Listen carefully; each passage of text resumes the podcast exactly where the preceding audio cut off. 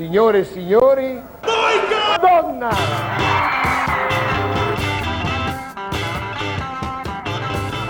My smile is stuck. I cannot go back to your frown land. Ok, è partita la sigla fortissima, mamma mia. Comunque, buonasera a tutti. Buonasera. Questo è Boica Madonna, il cinema dalla parte sbagliata. Buonasera, buonasera. Giunti a una nuova puntata.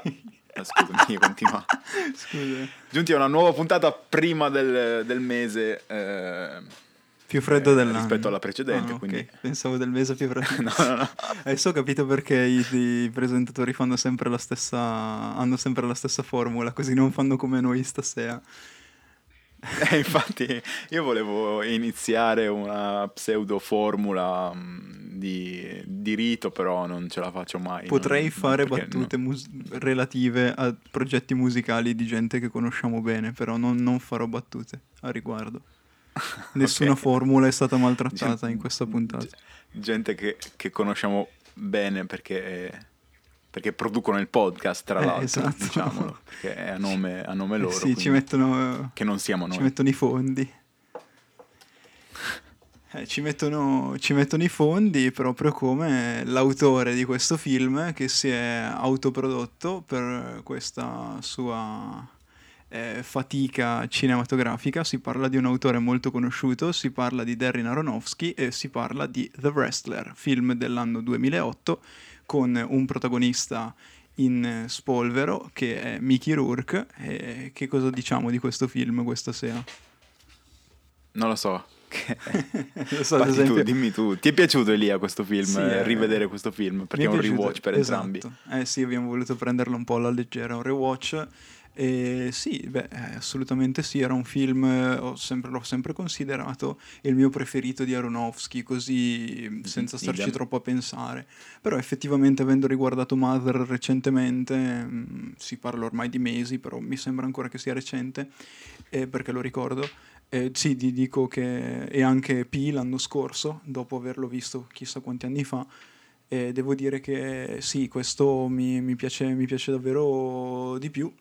E non che gli altri film siano brutti, anzi io sono anche uno che è disposto a difendere Mother eh, anche dal suo stesso autore.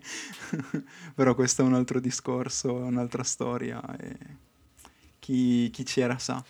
E, insomma, Che magari poi affronteremo anche in una puntata volendo. Ma sì, si può farlo. fare, dai. E niente, possiamo cominciare magari spendendo due parole sulla trama, che è come sempre una trama tutt'altro che complicata, in cui il nostro Mickey Rourke, eh, alias eh, Randy the Ram Robinson, eh, wrestler eh, arcinoto negli anni Ottanta, grandissimo mm, eh, fisico eh, di punta di mm, quello che era lo sport di intrattenimento eh, in una luce che è abbastanza realistica, ricord- realisticamente ricorda eh, quello che effettivamente fu negli anni Ottanta, eh, reduce del suo canto del cigno eh, e diciamo molto reduce nel senso che sono passati vent'anni dal suo canto del cigno Mhm. mm, si ritrova comunque ad avere un lavoro part-time eh, come, come wrestler e part-time come commesso, in- anzi come magazziniere in un supermercato. E, mm, lo si vede interagire con pochissime persone, mm, tantissimi wrestler in realtà, ma per molto poco tempo, e parecchio tempo invece con una spogliarellista che mm, è praticamente il suo unico appiglio emotivo al di fuori eh, della- del, del suo mondo professionale, eh, tanto che addirittura il suo padrone di casa non gli permette di entrare in casa perché ha i debiti. E, quindi cosa fa questo, questo wrestler? Eh, cerca di tirare avanti, cerca di tirare a campare, cerca di eh, portare avanti lo show facendo dei match. Eh, lo si vede eh, in stipulazioni di, ehm, come si dice, Hardcore wrestling. Sì, no, dico di, di, ehm, agenzie reali, come che si chiamano? Di Ah, federazioni sì, sì, reali. federazioni, promotion eh, reali, certo. E, mm, nulla, queste sono chicche per chi magari un po' di wrestler lo mas- di wrestler, un po' di wrestling lo mastica. Per come... è cannibale mangia dei, dei wrestler. o mangia il film. E... come il mio copilota Alberto, che lui appunto potrà parlare in maniera molto più specifica, io proseguo con eh, quello che si può dire della sinossi. Insomma, eh, si parlava di questo spogliarellista con cui lui ha mm, questo rapporto di, di amicizia fondamentalmente e mm, esprime sua, mm, il suo dolore dopo un match molto probante che lo porta ad avere un attacco cardiaco parlando con, eh, con, con lei delle sue paure, insomma, della, eh, delle, delle, problematiche che questo, questo comporta, salute, eh, lei gli suggerisce di provare a riallacciare dei rapporti con sua figlia, che a quanto pare eh, un, fu un rapporto problematico, fu un padre molto assente lui e di conseguenza il suo tentare un approccio con la figlia sarà di primo acchito totalmente fallimentare, eh, però con l'aiuto sempre di questa ragazza, eh, una volta deciso di mettersi in regola un po' con la sua vita e anche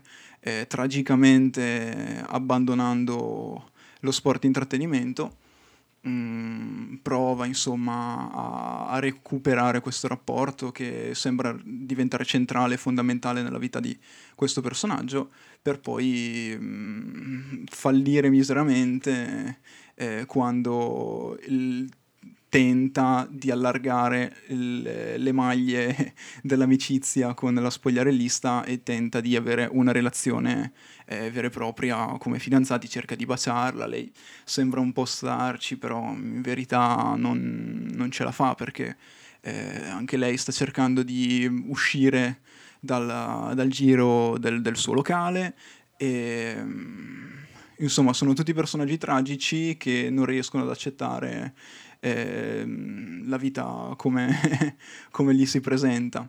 Tanto che poi in un eh, coping sfrenato il nostro Rem tenta di lasciarsi andare con della droga, con del sesso occasionale, solo che questo lo distrugge completamente e dimenticherà un appuntamento preso con la figlia.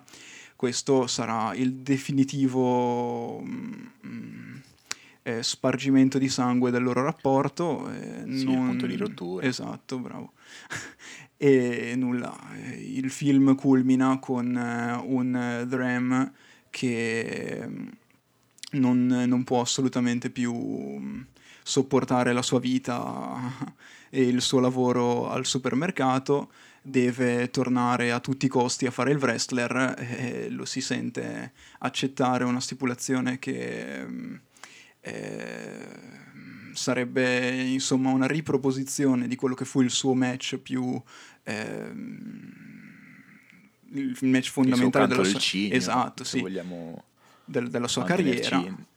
Arnoschiani esatto.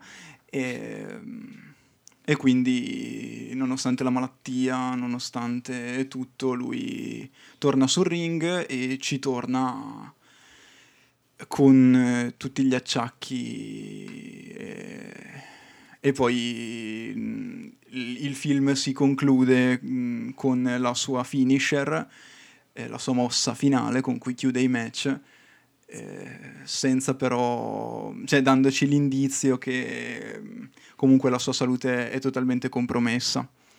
Bene, ho, ci ho messo tipo 5 minuti per parlare di una trama che avevo Però- definito non complessa. però estremamente dettagliato comunque Eh, complimenti, forse troppo, cioè, infatti.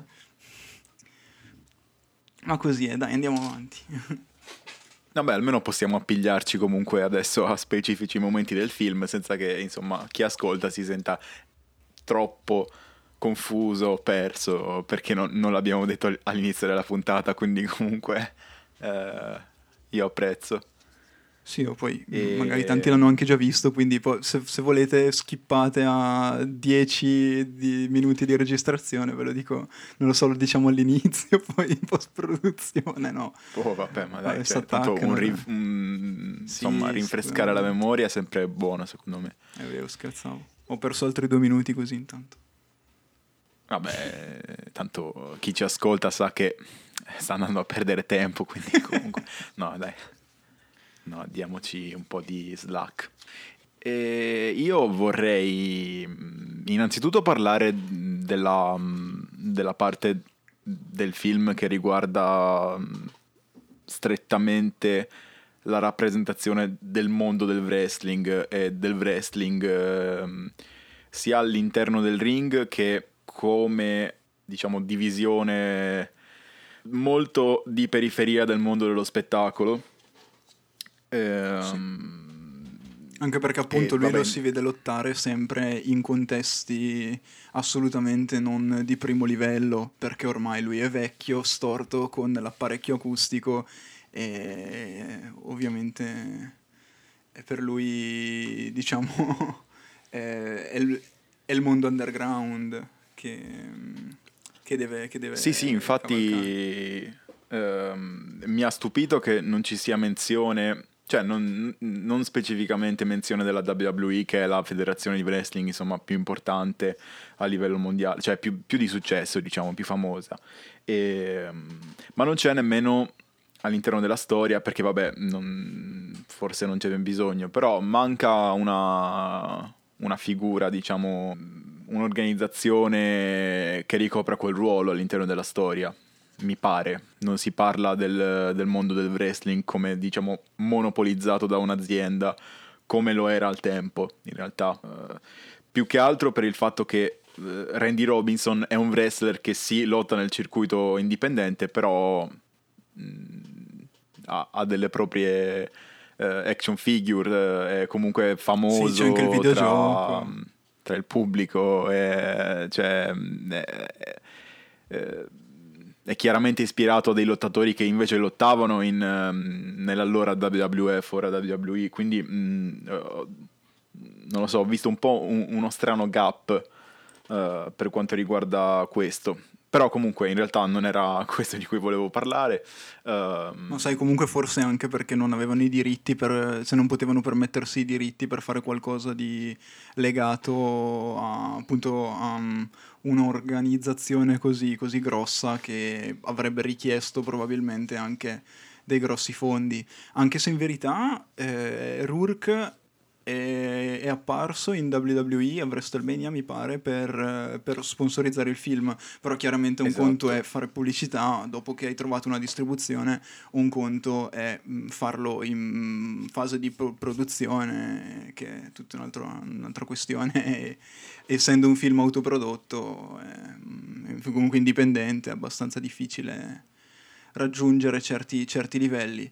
Nonostante questo, tanti, tanti volti abbastanza poco noti, tranne Art Truth, eh, si, li, li possiamo vedere. eh, e possiamo Sì, sì, vedere no, io, anche- io mi riferivo più a, a- a, mm, anche a una presenza di un, um, un surrogato della, della WWE, ecco, non per Ah, forza beh. di vedere il marchio nel film, proprio a livello di um, rappresentazione di qualcosa che eh, occupa un posto nella, nella storia di, cioè, in- da sempre del- di quel mondo e quindi eh, l'ha influenzato in... ehm, in maniera abbastanza importante, quindi mi aspettavo che... mh, non so, mi ricordavo anche che ci fosse una sorta di, di ombra mh, proiettata da quel punto di vista, però in realtà cioè, il film non ne ha bisogno, eh.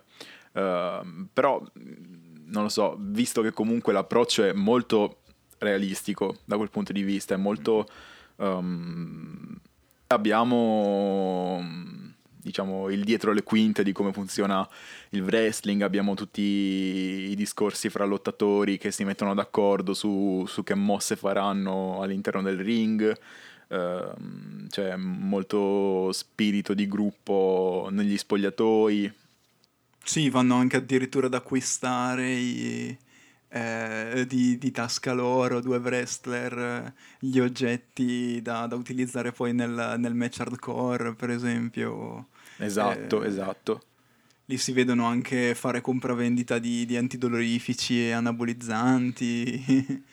Eh, Sì, che quello poi è un aspetto a parte di cui vorrei discutere anche perché è molto, cioè mi sembra che sia abbastanza prominente anche quello, tutto il, il discorso, eh, insomma, dipendenza farma- farmacologica e, e quant'altro. Sì, ma perché Ehm. appunto poi forse possiamo anche trovare una risposta alla, alla domanda sulla WWE, che è più che altro qualcosa che si concentra sull'interiorità del, del personaggio e eh, anche in quanto wrestler e effettivamente pensandoci mh, l'influenza infinita che può avere una, una federazione così tanto più grande delle altre ehm, potrebbe, potrebbe aver avuto mh, il suo impatto. Il problema forse era che poi arriva ad esserci troppa carne al fuoco e potresti anche finire, non dico nel fare eh, un discorso che possa risultare vagamente politico, sempre non inteso come politica in, in senso stretto, ma in senso di- di- del- del wrestling. Ehm, però poteva effettivamente essere di troppo e poter distogliere un minimo lo sguardo da, da quello che, da quello che è il personaggio e da quello che è soprattutto forse il fisico e la fisicità del wrestling e del personaggio. Certo. Sì, beh, stiamo parlando comunque di una storia che si concentra, eh, come hai detto tu, su- sull'interiorità, su praticamente appunto sul wrestler come, come da titolo e sulle pochissime interazioni che, che ha, cioè che insomma sono comunque sempre funzionali in realtà a riflettere un po' lui, perché poi eh, sia il personaggio della figlia che il personaggio della, della spogliarellista di Cassidy interpretato da Marisa Tomei che gli altri wrestler, che i fan, che il suo capo poi in realtà sono mm, sono dei diciamo dei veicoli per esprimere poi ehm, gli stati d'animo, gli stati mentali di eh, Randy Robinson. Sì, ma anche il tipo di rapporti che una personalità così tanto legata ad un mondo così tanto autodistruttivo eh, possono emergere. Eh, Alla Certo. fine sono dei rapporti che mh, sembra quasi che non possano andare diversamente da così. Cioè, magari potrebbero andare diversamente da così se fosse una persona diversa, se non, se non fosse lui che è un atleta che ha avuto eh, tutto dagli anni Ottanta e, e che sta cercando di insomma, preserva- sì, insomma, preservare quel periodo, ehm, portarlo anche nel presente, cioè più che altro appunto vivere nel passato. Ehm, Sì, è iconica, ad esempio, sì, iconica, scusami, emblematica, la sequenza in cui gioca con il bambino al videogame di- eh, in cui ci sono lui e il suo nemico storico, The Ayatollah, mhm. eh, e il bambino nel frattempo gli parla di Call of Duty, gli spiega che, che- che- che- gioco sia Modern Warfare. Sì, E- che esistono anche altri giochi. sì, ma fe- effettivamente se ci pensi si ricollega molto bene al fatto che lui sia proprio mm, alla, alla- sempre irretito nel suo loop di eh, fondamentalmente ex stella. Del, del loop in cui lui era una ex stella, era una stella ed era qualcuno che valeva qualcosa nel, nel wrestling, nel- quando lui entra sul ring durante i suoi match, lui è super rispettato, tutti lo vedono come qualcuno, eh, come qualcuno lo vedono effettivamente, che poi sarà anche quello che lui eh, va a mm, spiegare a, a Pam, che è il nome non da stripper di Cassidy.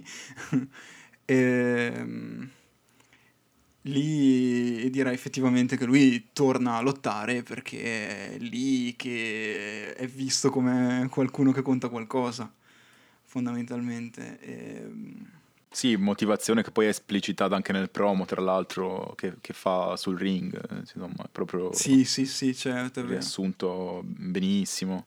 Co- Comunque, scusami, ti ho interrotto, stavi parlando io. No, niente, come al dicevo solito. che, che lì poi effettivamente riesce a, a tornare ai suoi anni migliori, nonostante il fisico non regga più, nonostante non si- veramente faccia fatica a reggersi in piedi, ehm, eppure...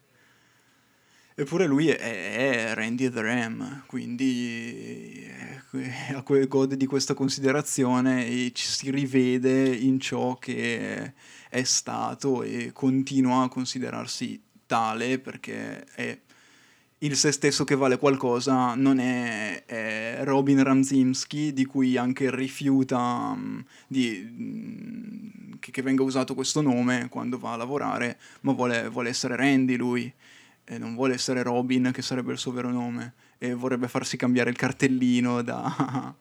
eh, da Dal suo capo. Sì. E sì, questo è che proprio non, è qualcosa che non sopporta si sopporta e si piace soltanto quando lotta e quando si ammazza fondamentalmente.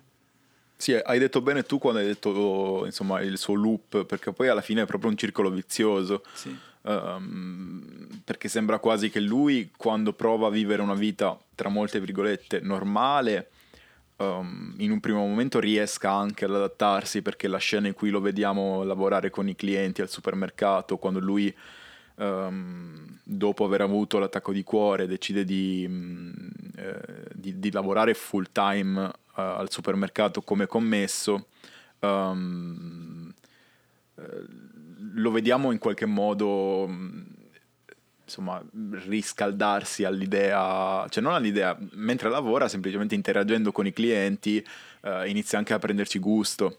Ehm, nessuno Sì, lo sì, riconosce nessuno gli dà fastidio. Ehm, ehm, insomma è come com- se per un attimo rompendo da quel circolo vizioso di, di gente che comunque quando è sul ring lo come si dice Ehm, mi viene enabling in inglese però voglio dire insomma lo incoraggia ecco Sì, sì, lo esalta. eh, ad autodistruggersi tutto questo non c'è e, e per, una, per pochi minuti nel film eh, vediamo che effettivamente lui riesce a, a intravedere uno spiraglio di luce in una vita che in realtà si era fermata vent'anni prima. Sì, esatto.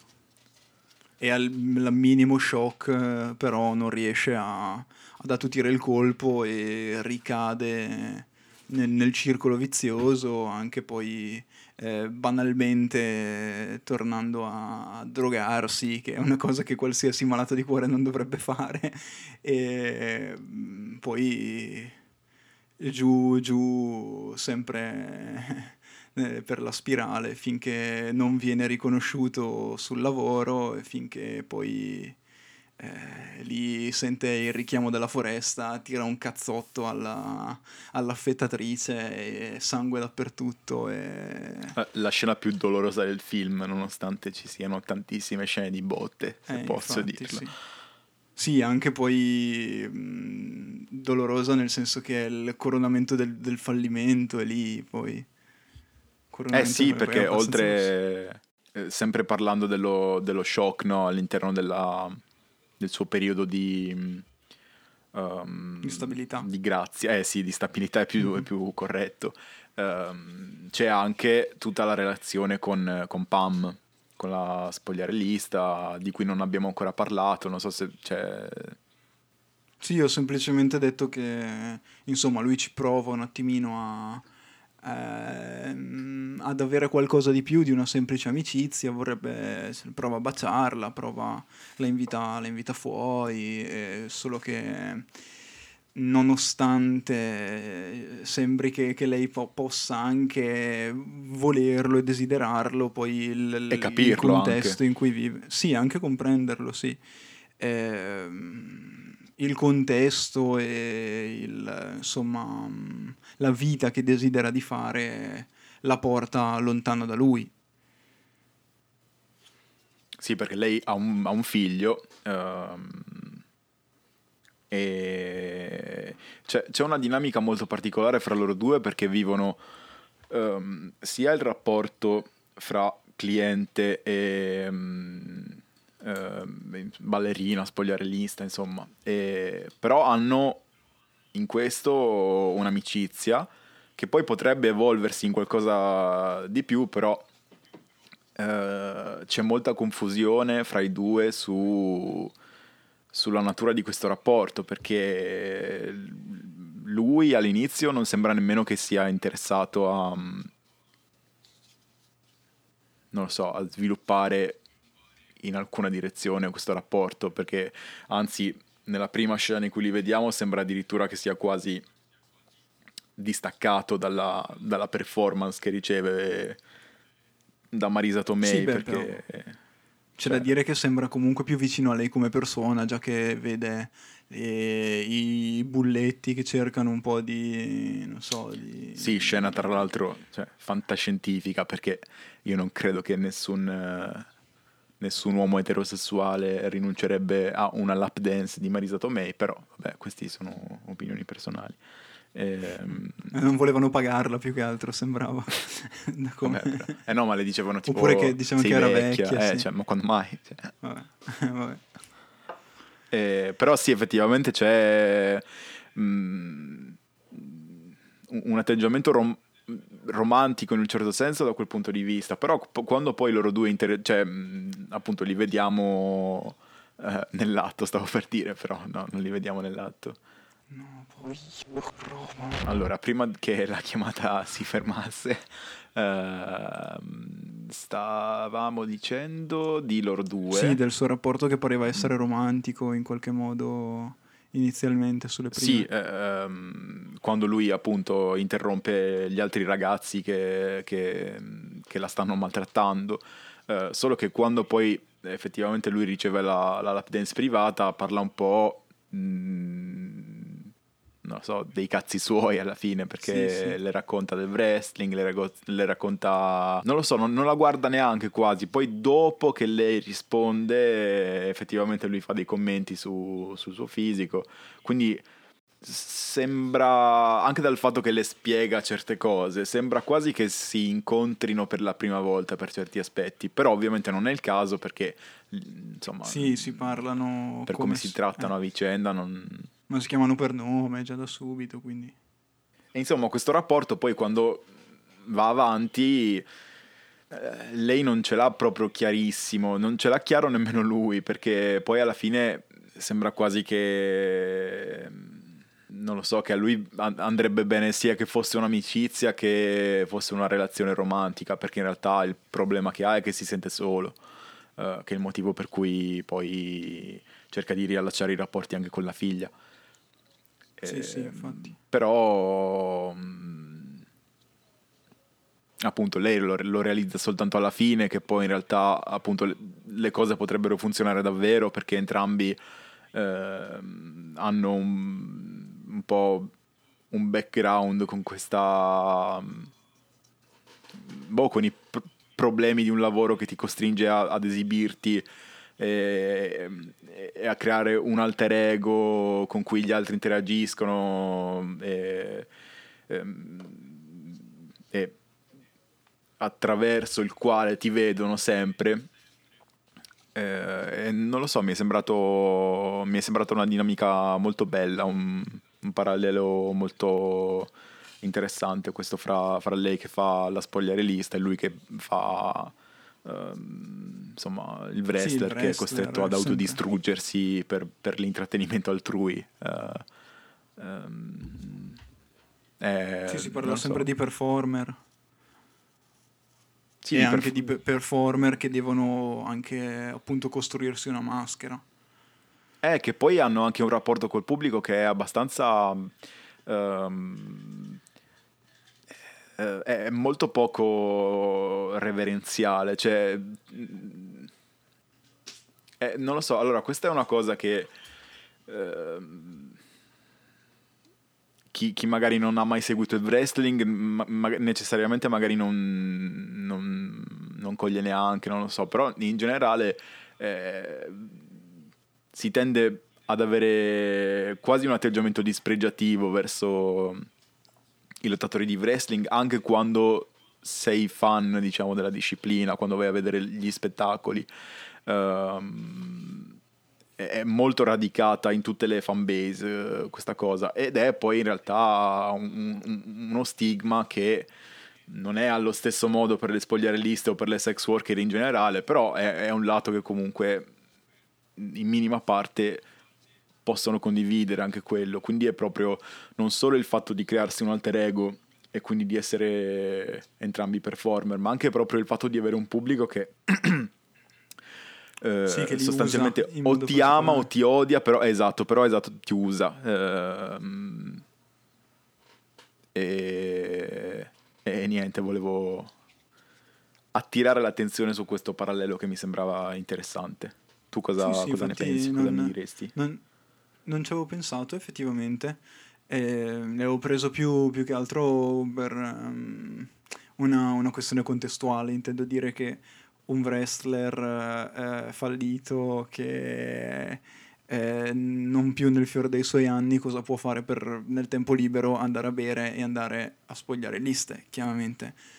E, e quindi l'avevo, l'avevo presa da questo punto di vista, insomma, di, di una costruzione realistica dei rapporti e più con un po' più interesse dai, nei confronti dei personaggi mh, al di fuori del loro ruolo mh, professionale, diciamo, almeno per quanto riguarda il loro rapporto. Poi chiaramente mh, Mickey Rourke è il wrestler da quando si sveglia la mattina quando va a dormire e quindi è impossibile appunto fuoriuscire da questa dinamica. Mentre invece effettivamente il personaggio del, di Pam cerca è molto più mm, come si può dire mm, cosciente di che cosa sia il suo lavoro e del fatto che sia un lavoro e basta e che non sia mm, diciamo il suo palcoscenico il suo eh, punto di come si può dire suo, la sua rampa di lancio eh, ma che sia qualcosa che deve fare e che neanche le piace troppo, visto che se fosse per lei mollerebbe se ne andrebbe da un'altra parte con il suo bambino a cui dà assoluta priorità poi quando, quando se ne parla. E... Però sì, effettivamente le due professioni si interlacciano nel discorso che hai fatto tu, è um, totalmente condivisibile.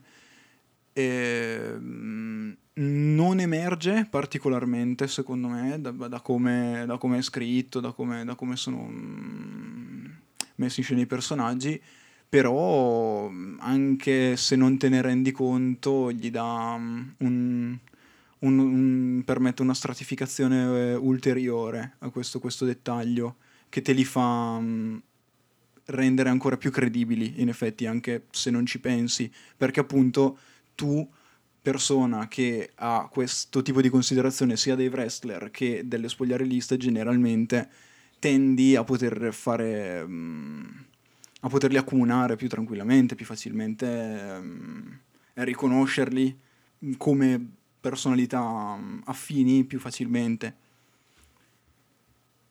Ora che mi ci hai fatto pensare direi proprio di sì funziona molto anche da questo punto di vista. Tra l'altro mi è venuta in mente una cosa, perché nelle interviste varie che ho ascoltato c'è mm, Mickey Rourke che si riferisce sempre al, al personaggio di sua figlia come di una tossica e a me non ha assolutamente dato l'idea di essere necessariamente una tossica, è solo molto pallida e... Sì, no, infatti, assolutamente. Non ricordo se ci sono dei dettagli in casa o che... O forse per il fatto che, che viva con un'altra donna, Mickey Rourke lo vede come qualcosa di assurdo.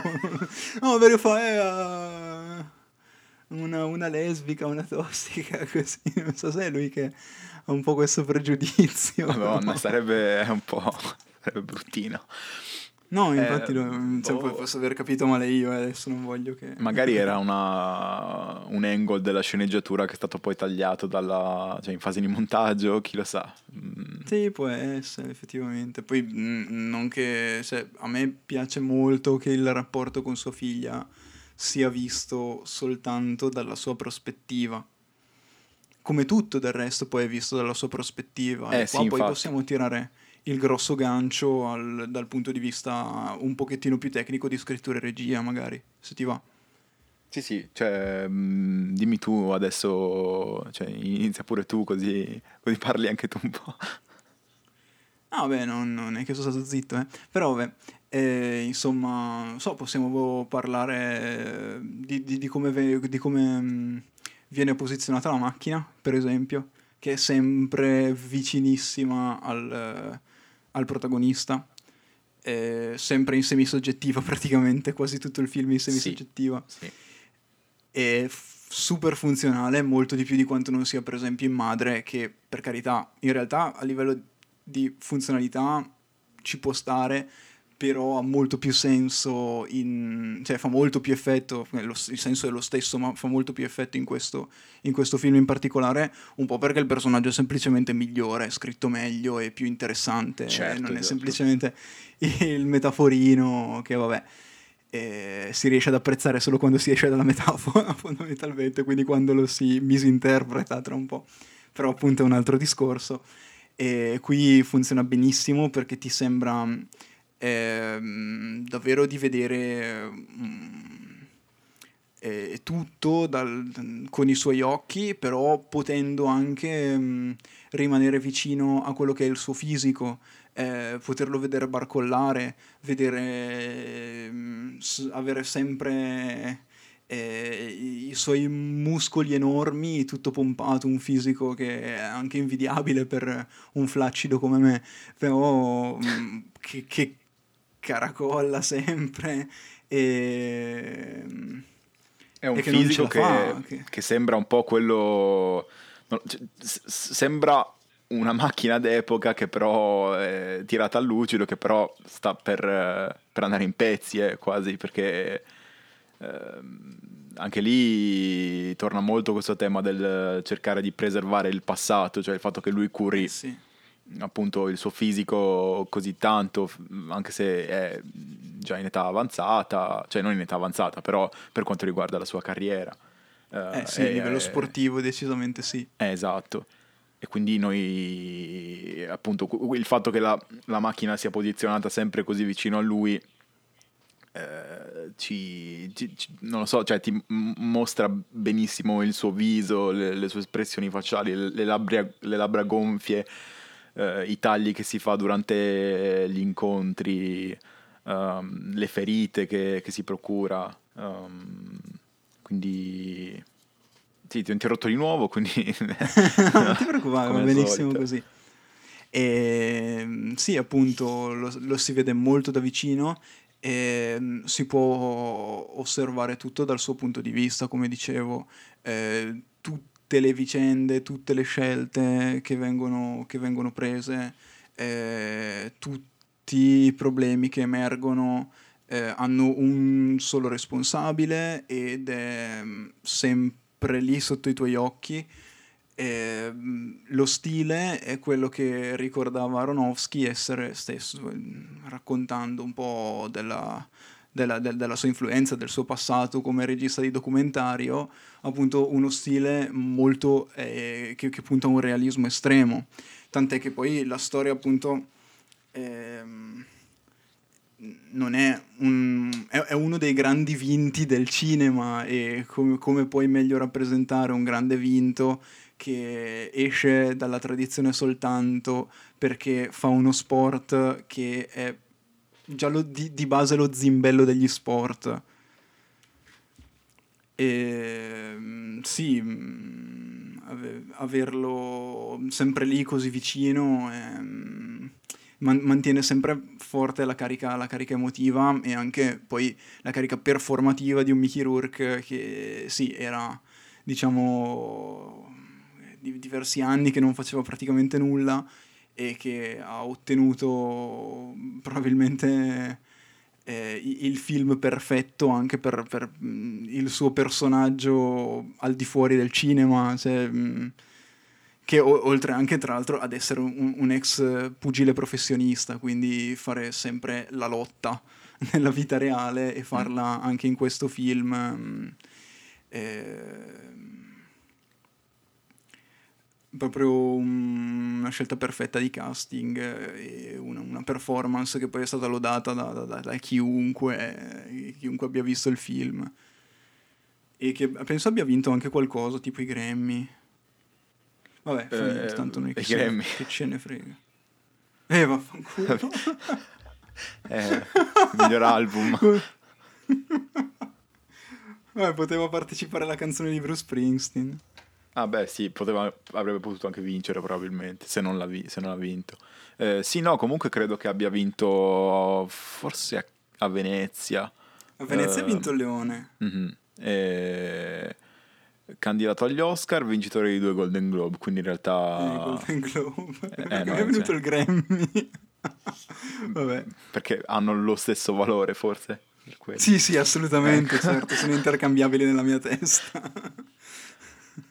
E, mh, poi, mh, ultimo piccolo appunto sulla regia, che alla fine cioè, si può parlare mh, fondamentalmente di questo, di quanto, di quanto avvicini, di quanto avvicini il personaggio, di quanto avvicini la sua vicenda la sua storia.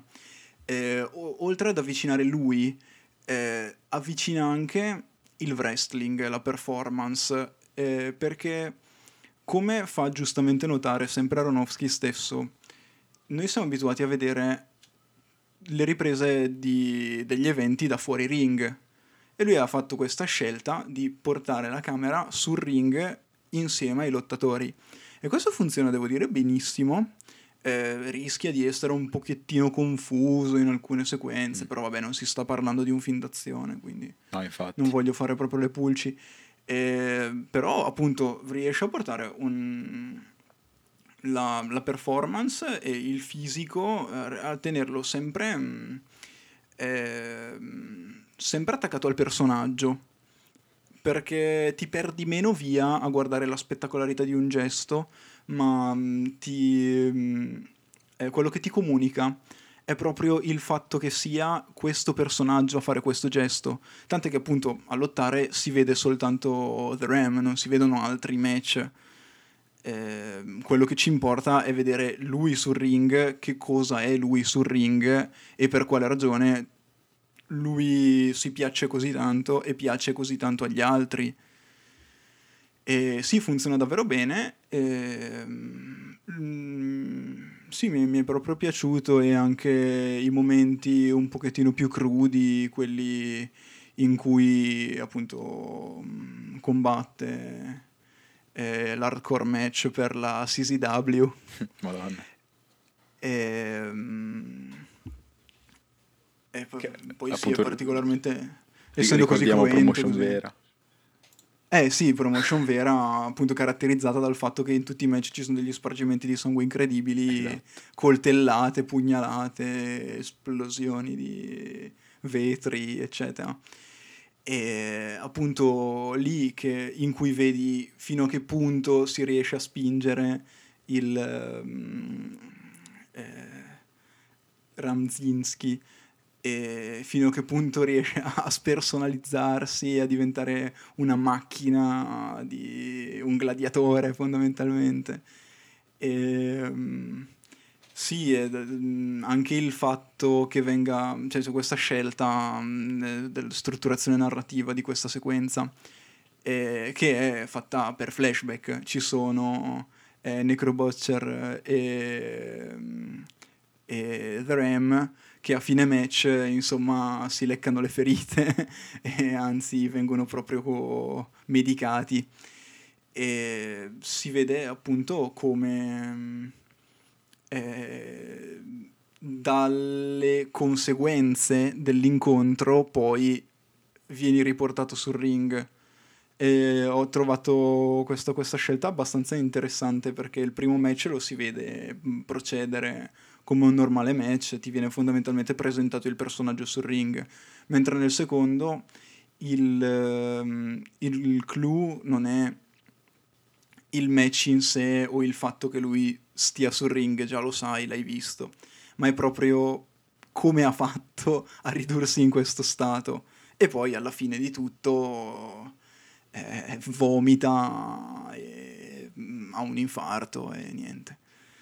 Sì, sono le, cioè, E sono le conseguenze della, della- della sequenza. Esatto.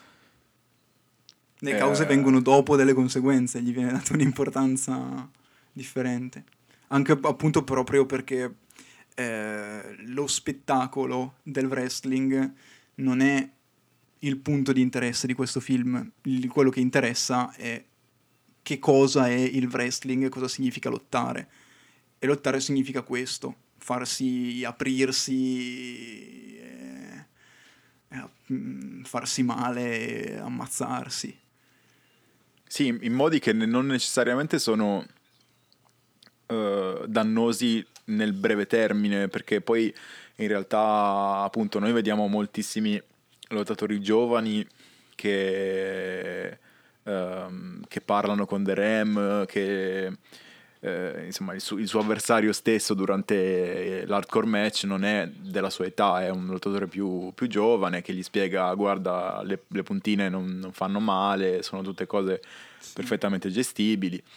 Uh, e, e quindi insomma quell'altro lottatore lì sopravvive senza problemi, Uh, mentre invece eh, come si dice Randy mm, Robinson è un- qualcuno che lotta da decine di anni e quindi eh, appunto il wrestling l'ha, l'ha, l'ha danneggiato nel, nel lungo termine l'ha danneggiato Esatto, si può- anno dopo anno perché poi è- alla fine noi, noi vediamo che il- anche dopo ogni match lui chiede agli avversari se gli ha fatto male. A- anche proprio dopo questo hardcore match mi pare che ci sia la battuta ti ho fatto male con, con quel tavolo. Ehm, Mhm, Sì, sì, glielo chiede. c'è, c'è- c'è un grande, cioè non grande attenzione, però c'è dell'attenzione posta verso il fatto che eh, non necessariamente è il match da solo che, che prova il fisico, ma è proprio l'accumulo di questa professione eh, che, che fa male al fisico di The Ram, però anche alla vita poi di tutti i giorni e alla- alle sue responsabilità di padre. Quindi Sì, anche perché poi se, se ci pensi, lui vince tutti i match che fa, però nella vita è uno sconfitto. e quindi cioè, si possiamo ricollegare al, al discorso che facevamo prima, ma anche al fatto che mm, tu pu- pu- puoi anche vincere il match, però sei quello che ne esce peggio se sei un, un wrestler con una carriera così probante sulle spalle e sulle gambe. Sì, perché poi alla fine, appunto, come sappiamo, la vittoria nel wrestling non è una vera vittoria, è, una vittoria per l'alter ego, per un personaggio, non è realmente una- un qualcosa che ti fa avanzare necessariamente di carriera, no? È più, Eh sì, è sempre legata comunque alla, sempre lì. alla performance. Si torna sempre lì. Eh, non so, vuoi magari fare, fare qualche appunto, boh, so, sulla, sulla scrittura, Sulla magari, scrittura, eh. sul fatto che sia scritto da eh, un editor di The Onion. Ah, questo non lo sapevo. Cazzo. Sì, Robert D. Siegel è proprio, beh, forse addirittura l'editor principale di The Onion. Addirittura. E, eh, se non ho capito male, sì, però potrei aver capito male anche perché non l'ho mai granché seguito. Ehm, Cioè mi- l'uomo mi più talentuoso molto- del mondo, questo Robert T. Siegel praticamente. No, vabbè, però. No. Eh, in realtà mi faceva abbastanza ridere perché questa è una curiosità. Ehm, come si chiama? Mickey Rourke, quando, quando ha letto lo script, si è reso conto di avere a che fare con eh, un personaggio che mh, era un po' troppo. mh, un po' troppo scritto e un po' troppo innaturale. Allora lui ogni intervista non perde l'occasione per dire che ha praticamente riscriptato il suo personaggio. E c'è Aronofsky che gli dice no, rephrased, e lui fa rewrite. Addirittura. sì, sì, sono... Eh, vabbè, così ci sta. Fanno abbastanza ridere loro due, eh, puoi immaginarti, non so se sei presente come Sì, parla sì. anche Aronofsky. Eh, Aronofsky parla, cioè tu eh, ti immagini che che sia un regista europeo, tra l'altro, quando senti il nome per la prima volta, poi in Eh, realtà beh, parla come un tassista di Brooklyn, quindi... eh. Sì, poi come hai detto tu, appunto, oh, proprio per il suo vissuto personale, Mickey Rourke è uno che, che si potrebbe anche permettere di aver riscritto il suo personaggio, visto che comunque eh, sono abbastanza vicini. Ehm, poi in realtà mm, non so, perché il, il- il personaggio, cioè tutto il film, per quanto sia abbia un'impronta parecchio realistica, come hai detto anche tu, quasi a livello di no, documentario, eh, però è molto scritto, cioè è molto ha de- dei temi che sono molto Eh, ehm, ben quello sì. eh, cuciti, intessuti, no? È Ehm, vero, è vero. Sì, le tematiche sono evidentissime, ma probabilmente perché c'è una funzionalità totale di... ma inteso in senso positivo, perché tante volte quando si parla di funzionalità sembra che mh, debba essere qualcosa mh, che svolge la sua funzione e basta. No, io parlo proprio di una, una funzionalità, di una drammaticità che emerge appunto da mh, delle tematiche che sono poi quelle che si possono trovare anche in Requiem for a Dream o eh, in un... ehm, mi viene il canto del cigno, il cigno nero. il Cigno Nero. eh, ehm, che sono le tematiche di Aronofsky. E, mm, infatti lui parla di, di un progetto che si portava dietro da, da quando andava alla scuola di, di cinema Mm. e mm, si nota nel senso che proprio mm, è, è evidente che mm, proprio fosse il progetto giusto anche se non c'è magari non ci sono quei riferimenti espliciti all'onirismo che, che ci sono in tutti i film di Aronofsky direi non ho visto non ho visto coso The Fountain però immagino che anche Sì, lì no, anche lì, lì è tutto quello praticamente. Ah, ok, bene. E Invece questo è molto con i piedi per terra, anche a maggior ragione è anche molto meno videoclipparo di altri film. E Sì, sì. non- niente contro il videoclipparismo aronofskiano che è sempre piuttosto mm, convincente, secondo me. E- però qua a maggior ragione ha saputo adattarsi perfettamente alla- a una vicenda diversa, non, non necessariamente diver- un po' diversa come per quanto riguarda appunto mh, la sua narrazione, ma che come dicevi è fortissima tematicamente. Ed è forte quanto lo sono gli altri film suoi, sempre ne- nello, nello stesso, in modo diverso, però con gli stessi temi e con la stessa forza. Sì, sono d'accordo. Poi il fatto che... mm, mm, non lo so. No, stavo, sta- stavo pensando una cosa, però non... Non, ha- Non non ve la diciamo, vaffanculo. No, no, non, non dico un cazzo adesso, mi sono, mi sono offeso con gli ascoltatori, non dico proprio un cazzo. Uh, no, niente, niente, in realtà hai, hai ragione. Volevo commentare su- sugli altri film, però non credo che sia una, una strada da, da imboccare. Eh, No, anche perché siamo momento. già un'ora di, di Eh, puntata. eh, esatto, cioè stavo cercando di decidere se... Ma facciamo... No, no, dai, meglio di no, perché sennò... È... No, no, non esageriamo, dai, con tutto No, che ma- i nostri ascoltatori ci ascoltano, anche se facessimo una puntata di 20 ore l'ascolterebbero perché ci vogliono bene. No, ma poi non, ce la faccio io a fare una puntata di 20 ore, cioè, No, almeno che, che sia, che, che valga la pena. Eh, e poi più che altro stiamo parlando di questo film, se vorremmo affrontare anche, anche gli altri lo faremo.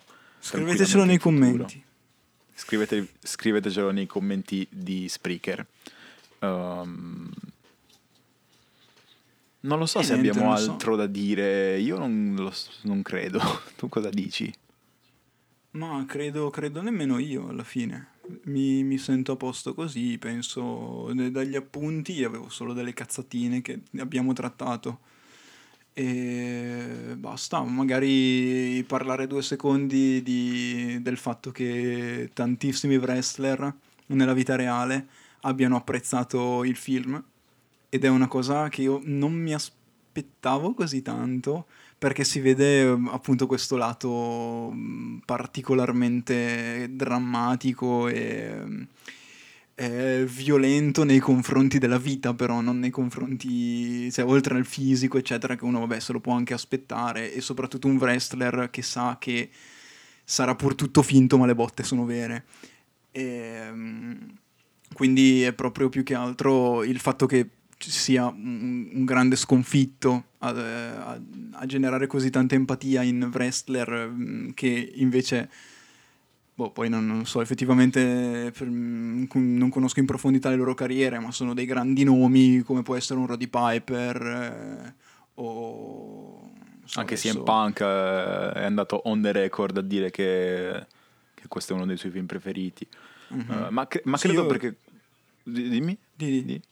No, niente, volevo solo dire che l'unico che ho visto averne parlato, cioè essere stato un po' critico, è stato Bret Hart, che ha detto, eh, vabbè, ma anch'io ero famoso e ricco negli anni Ottanta e poi basta, però non sono mica finito così come un imbecille come questo qua, come dire, vabbè, cioè, non è un destino comune, è una cosa che capita soltanto se sei No, ma certo, ma infatti allora è un po' per quello che io inizialmente ho evidenziato l'assenza di una figura come la WWE, no?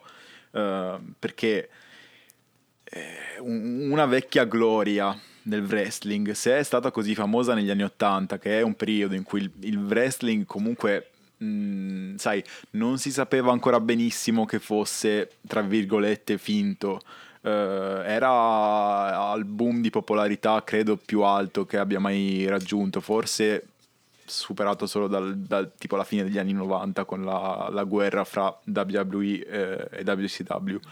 Um, ehm, credo che se un wrestler fosse stato così famoso in quel periodo, poi non è che, mh, mm, che, che muore in disgrazia, no? che finisce in povertà totale, a meno che proprio non non è completamente, non lo so, cioè tipo non è in prigione, no? Perché mm. sarebbe come dire che Hulk Hogan eh, possa finire così in disgrazia. È chiaramente un salto che, che, ha fatto, che si è deciso di fare in fase di scrittura per eh, raccontare questa storia qua. Um, però, insomma, poi anche il fatto che lui sia uno sconfitto. Uh, magari per un wrestler non emerge necessariamente questo significato, perché se, magari se lo chiedi a un wrestler se, cioè, ti dice morire sul ring, eh, magari, no? Uh, sì, sì, o, o, comunque magari, non lo so, ti dicono, eh, lui ha deciso di non ritirarsi, però cioè, un, un vero wrestler magari sa che è una professione che non prevede piani di pensionamento, quindi insomma quei, quei soldi che fai da giovane poi ti ritiri e, e, basta. Cioè, magari non è così realistico come effettivamente eh, appare.